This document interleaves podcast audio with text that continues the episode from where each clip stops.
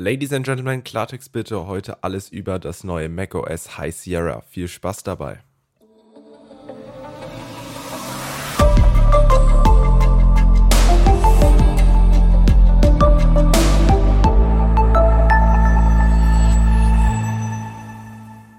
Es ist wieder soweit. Apple hat auf der WWDC 2017 die neue macOS-Version vorgestellt und den Namen High Sierra gegeben. Der Name ist dabei eine Anspielung an die höchsten Gebirgsteile des Sierra-Gebirges in Kalifornien.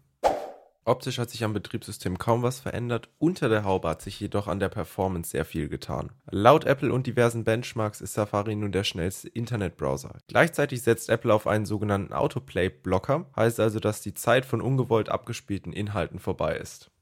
Die Fotos- und Mail-App von Apple durften ebenfalls ein ordentliches Performance-Update erfahren. Ganz nach Vorbild von Adobes Lightroom spendiert Apple neue Bearbeitungsfeatures für die Fotos-App.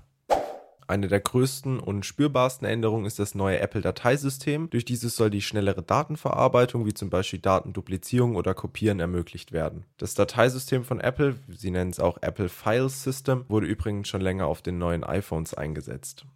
Es hört jedoch nicht bei der CPU-Performance auf, auch die Grafikleistung wurde deutlich verbessert. Metal 2 und die damit verbundene VR-Unterstützung sind die Neuzugänge in Apples Grafikabteilung. Dabei soll Metal 2 OpenGL in Sachen Geschwindigkeit um das hundertfache überbieten. Apples neues Betriebssystem unterstützt in Zukunft übrigens auch externe Grafikkarten. Dazu kommt, dass Siri auf dem Mac auch eine natürlichere Stimme bekommen hat. Inwieweit wir auf dem europäischen Markt oder auf dem deutschen Markt in den Genuss der neuen Stimme kommen oder der natürlicheren Stimme, möchte ich jetzt noch in den Raum stellen.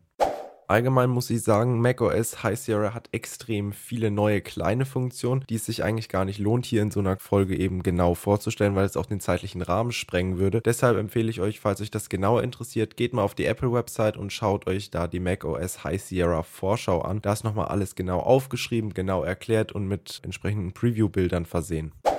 Auf der Apple-Website selbst könnt ihr euch auch für die öffentliche Beta von macOS High Sierra eintragen. Falls ihr noch warten möchtet, bis die vollendete Version rauskommt, müsst ihr euch leider noch bis circa Herbst gedulden.